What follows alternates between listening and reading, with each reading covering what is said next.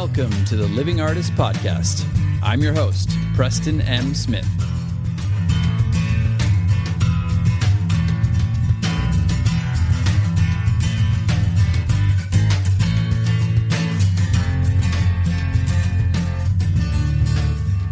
Hey, everybody. Welcome to the Living Artist Podcast.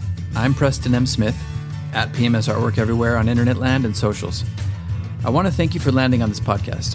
Whether you're a professional artist, just getting started in the art world, a collector of art, or just consider yourself a creative person, this podcast has something for you. I like to think of it as a fun way to rant and talk to other creative people about living the life of an artist, surviving and getting ahead in the art world, and enjoying your life. But most importantly, not waiting until you're dead to make it happen. All right, let's get started.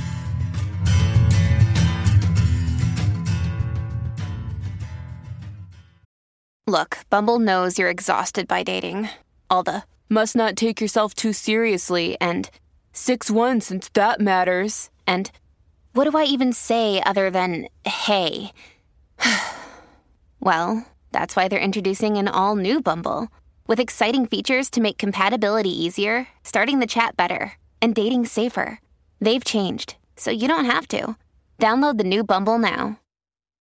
When you need mealtime inspiration, it's worth shopping Kroger, where you'll find over 30,000 mouthwatering choices that excite your inner foodie. And no matter what tasty choice you make, you'll enjoy our everyday low prices, plus extra ways to save, like digital coupons worth over $600 each week. You can also save up to $1 off per gallon at the pump with fuel points. More savings and more inspiring flavors make shopping Kroger worth it every time. Kroger, fresh for everyone. Fuel restrictions apply. Oh, good. I think it stopped raining finally. Oh, man. Well, welcome back to the son of a... Every time I try to record something, I will forget it. Oh, wait, there. Oh, okay, well, anyway, I'm just trying to get a little break in here. My God! Screw you, atmospheric river! Wait, you know what? Maybe I just need to make my peace with this. Ah, see? There you go. I'm just gonna sing a little tune that I know that it likes. I'm only happy when it rains. Oh my God!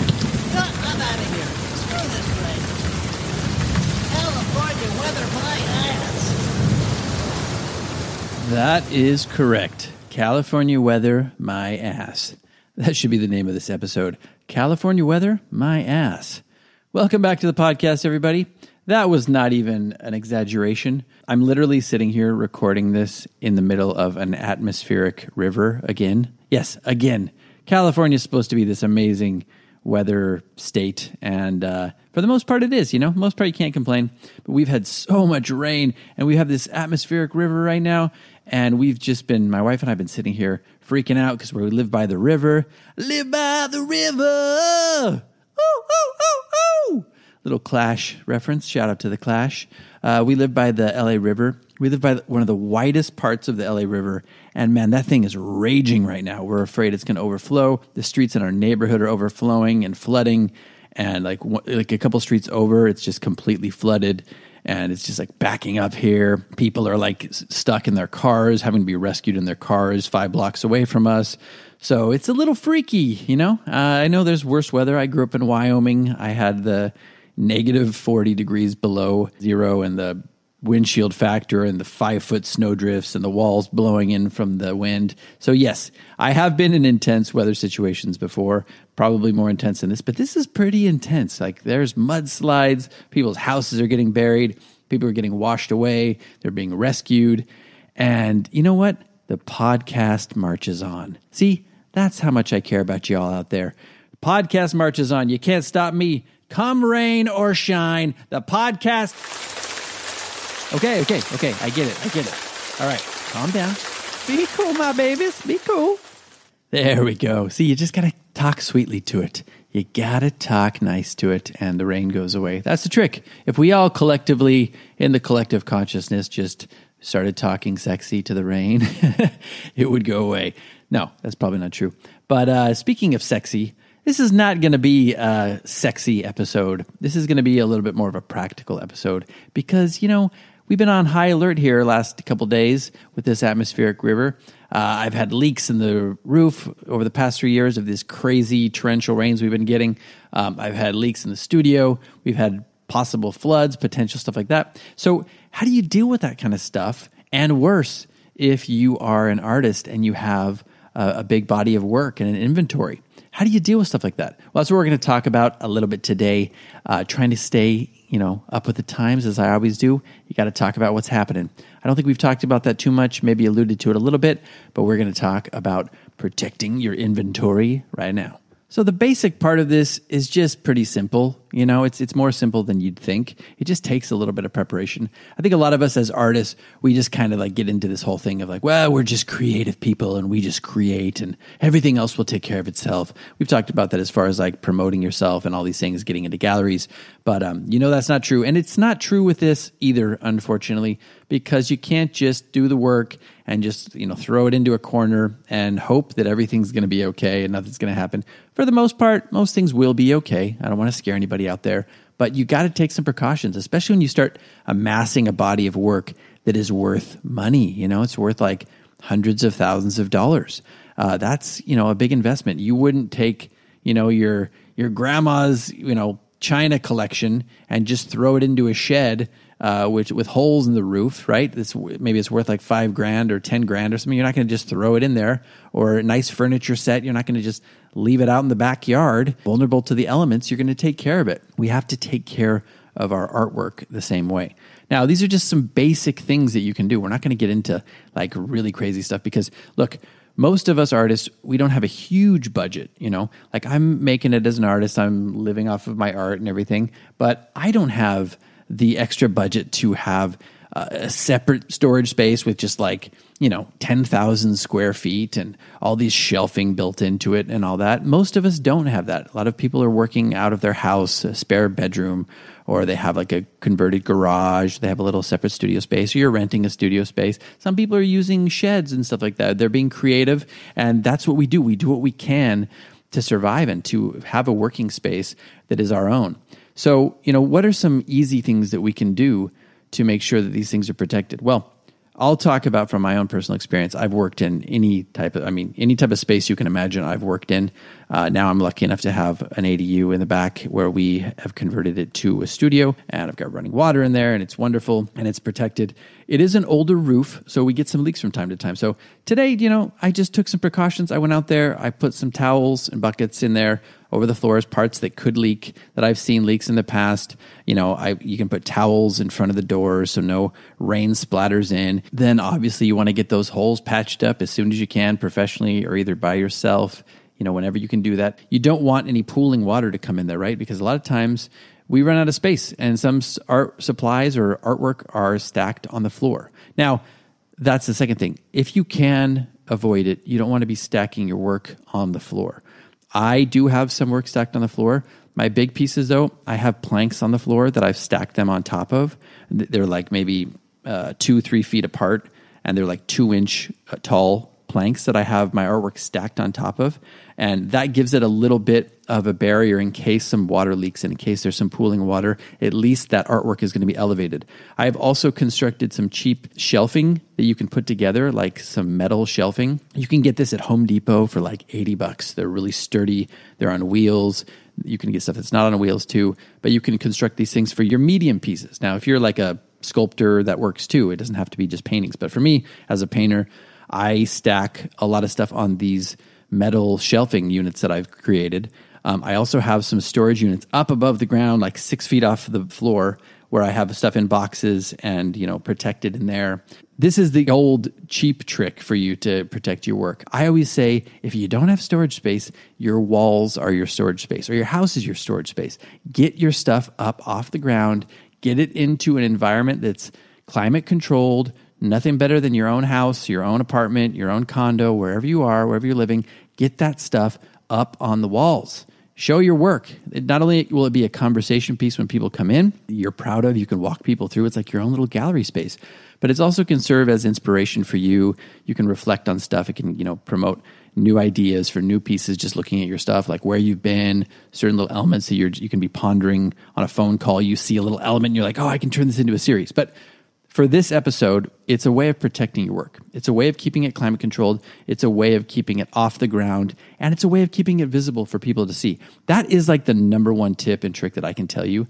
Now, I have, I've sold a lot of paintings, but I still have over 400 pieces that are inventory right now. So I don't have enough wall space to have all my work up, but I have some select pieces, some pieces that I love up on my walls, in the house. I have them hanging in the studio too. So that's a way of getting some stuff that you really like or you want to promote, like visible to the public eye, but also protected. Some places where you live, if it gets like a fluctuation of temperatures or humidity, that can be really bad for your work. So that's another way of protecting it, is getting it into a climate controlled area. Because let's say you're working with oil paint. Oils sometimes take a long time to dry, depending on how thick the paint is that you're dealing with. Like sometimes I've had pieces that have not been fully dry for a year because I've been using such thick paint. And I love texture, You think it's dry to the touch, but I've had some movers move my stuff in the past. I made that mistake and they were like dragging some stuff on the edges on the carpet, and it punctured the top layer of paint, and some of the oil had not dried underneath. And some of this stuff was like 8 months, 9 months, even a year old, and it just dragged the oil across the carpet. So you want to avoid that, and you want to let things dry properly. And one way to do that is have it be climate controlled, have it be humidity controlled, and have it not fluctuate too much in temperature. Because I used to store my stuff in garages. Like, we had a place in the desert and we'd store it in the garage, and I had it protected. I had it elevated. I had it, I had some barriers in between the pieces so that they weren't too weighted. I had plastic over it so it wasn't getting dust and things like that on there. But, it was vulnerable to the temperature. So it would get sometimes like super cold at night. It would get down into the 30s, low 30s. I know that's not cold, but then in the daytime, it would get up sometimes into the hundreds. So what a fluctuation of temperature. And if your paint, first of all, just everything expands and contracts with those temperatures. So if you're dealing with oil, even oil that's dried, sometimes it's going to bubble, sometimes it's going to crack and break because of that expanding and contracting. My house expands and contracts. We have doorways in our house that during certain times of the year, the doors get kind of stuck, and they, it's hard to lock them because of the temperature change. And then in the summertime, everything expands out again, and all of a sudden, the door works perfectly. So think about it that way. If your house, which is built sturdily, you have a sturdy, well-built house that is vulnerable to elements, your paintings and your materials are going to be vulnerable to the elements too. So have them climate controlled, have them in a place where it's going to be, they're going to baby them a little bit. Like, treat them like your babies. They are. These are part of you. These are part of me. I know that. I treat them like they're like my kids. You know what I mean? I want them to be safe. I want them to be protected. I want them to be climate controlled. I don't want them to be freezing. I don't want them to be melting in the heat. So that's what's one thing you can do in your house. Get them up off the floor, protect it from the elements so they're not getting kicked around, or if there's some sort of pooling of water, they're going to get damaged, or they're going to get mold or whatever, rot in the wood or in the canvas or whatever material you're using, and then get them off the floor and climate controlled so they're not vulnerable to the temperatures. So that's one big thing that you can do. Obviously, if you do have to store them in a studio space or a storage space, like I said, get them up off the floor, put them on shelves, put them on tables if you can. Use pallets. That's a very easy, cheap way. You can find old pallets, wooden pallets that are like 5-6 inches off the ground. You can stack them on there. And then you want to be protecting them in between the work. Now, I'm talking to painters primarily here, but you can, whatever, just get creative. You can get little cardboard you can put between them. I use some of the packaging foam that I get, and I will put those in between the pieces. They'll dry sometimes and they'll get kind of stuck to each other a little bit, and sometimes the paint will come off. So you want to make sure they're being protected in between. If you have 400 plus paintings in your inventory, in your storage, you're not always going to be able to have them all just like freestanding by themselves. You're going to have to be leaning them up against each other a bit. So you want to make sure there's not too much weight, and you want to make sure that they're climate controlled, and you want to make sure that they're not sticking to each other and they're not putting too much pressure on each other. I've had stuff rip before. I've had stuff be punctured before, of my own fault and of other people's fault. So you want to be mindful of all of that stuff and protect those. And then you want to be covering them if you can. You want to be covering them with whatever you can, plastic. I get these big things of plastic from old canvases that I've used, big canvases, and I'll cover those with that. Or you can use tarps, you can use blankets. You just want to be protecting them as much as you can. And if you're moving your inventory, if you're selling well, hopefully you're not going to be like holding on to these for too long.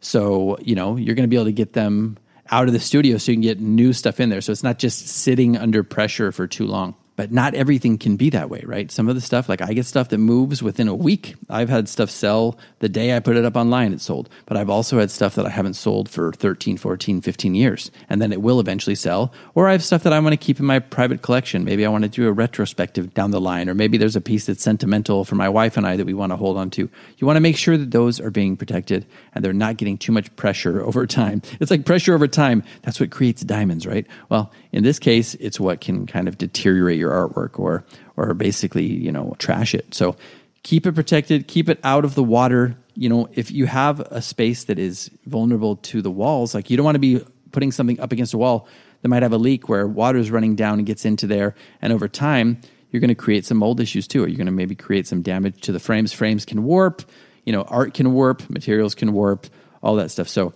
make sure that you've scouted out your spot in your place. Like if it's a shed, if it's a watertight shed that you just bought or something, or it's a new shed and you can put it in there and you've got some climate control and you've got some humidity absorbers in there, it can work. But you also want to make sure that your stuff's drying well enough before you put it in there. What's next? Oh man, as we're speaking this, I don't know if you can hear this, but the rain is just going crazy right now out there. It's making me nervous. It's making me want to get out there and check my studio again. That's the other thing you can do is you got to be a little bit on top of stuff. You can't just put stuff out there and not look at it for a while. If something's going on, you want to be double checking on it. If something happens, God forbid, you spring a leak or let's say a tree hits your space, your studio space, and damages the roof, and then rain gets in or animals get in, whatever. You want to be on top of that. You want to be making sure that you got stuff moved, you're getting it elevated, you're getting it out of the way. So if something it gets in, elements like water, let's just say in this example, then you want to make sure that you're on top of that and getting out there. If you have a camera system, wonderful. If you don't,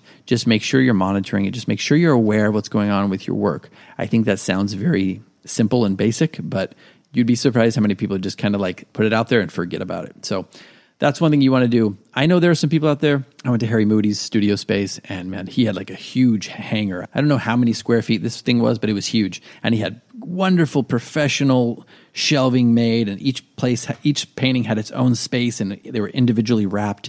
And that's the dream, that's the goal down the road for all of us.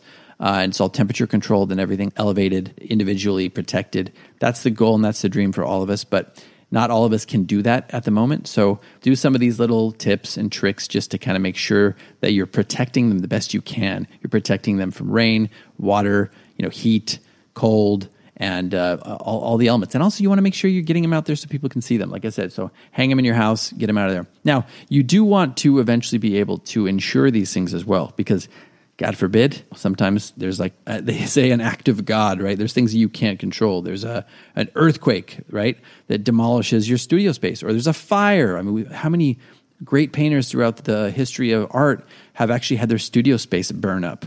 I know that happened to Chagall, for example. He's one of my favorite artists, and I know he had to recreate a bunch of his paintings because he lost a bunch of them in the fire. And that's horrible, and that's our worst nightmare. So we want to make sure that we're keeping track of this as much as possible. And if something like this happens that's out of our control, or there's a war, you never know. Things can happen, right? You want to make sure that these things are protected and as well as you can control. And then if you can't, you want to try to make sure that they're insured. Now, you can maybe try to get this into your homeowner's insurance policy. It's a little difficult, but you might have to open up a separate insurance policy where you have somebody come in and actually appraise your art and see what it's worth. And it can be complicated. And maybe we'll go into this a little bit further, but I wanted to just touch on it a little bit here. You can find places that will insure your art, but you want to make sure that they're coming in and appraising your work and they're giving you a policy that covers these things, because a lot of times it's hard to prove how much your art is worth if you haven't really sold a lot, for example. So if you are trying to get your stuff appraised, you want to have good records of your sales. You want to have good inventory that has been documented. Oh, I've sold this and this and this. So they have something to work with. So they know kind of an average amount of your sales. And, you've proven that you've sold this stuff that's been collected. It's worth what you're saying it's worth. You want to have all that documented really well. And like I said, maybe we'll go into that in a further episode, but you can get this stuff insured. It's a little difficult, but there are companies that will do this. So I think that kind of highlights most of the stuff I wanted to talk about. It's been on my mind the last couple of days because of this crazy atmospheric river. And man, it's definitely, it's troubling. For me, it's like 20 plus years of work that's just out there vulnerable, you know, and you want to make sure you're protecting it. You also want to make sure that you're not obsessing about it. That's unhealthy too. You want to make sure that you've done the best that you can, and then you got to surrender a little bit because that can also drive you into panic attacks. So you want to make sure that you're on top of your mindset as well. But just do the best you can. Have your stuff on the walls wherever you can. The stuff that's in storage, make sure it's protected, make sure it's not too weighted, make sure it's elevated, make sure it's climate controlled, make sure it's moisture controlled, all that stuff. And then you're going to be solving probably 90, 95% of the problems. All those acts of God that we're talking about, then you want to get into insurance. So that is a little summary. If I left out something, if you want to know something else, hit me up on social media at PMS Artwork. We can talk about it a little more, or I can maybe highlight something in another episode. But for all of you in California out there, I hope you are staying dry. This is coming out tomorrow, so we're still going to be in the mix. We're still going to be in the middle to the kind of the last third of the rain. So I hope you're all staying dry. I hope you're all staying safe. Hopefully your artwork is safe out there. And just do the best we can and support each other as artists. We will see you next time on the next episode. Hey, you know what? I got it. I got the remedy. Tomorrow. It's working. Bet your bottom dollar that tomorrow there'll be sun. I knew it. Tomorrow. I love ya. Tomorrow, you're only a day away. Wait, let's try again. You're only a day away. Oh, God. I think I might have pushed my luck. Well, see you next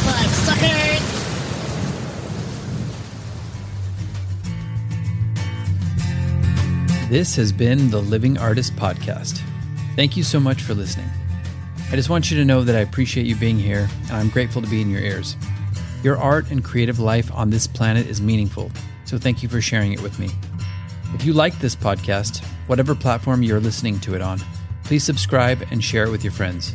You can also leave me a positive review to show your support. This helps me to reach more people with the algorithmic magic and keep the show going strong. If you want to see more of what I do and check out the art that I create, you can visit my website at www.pmsartwork.com or follow me on social media everywhere at PMS Artwork. That's it for now. See you back here next time.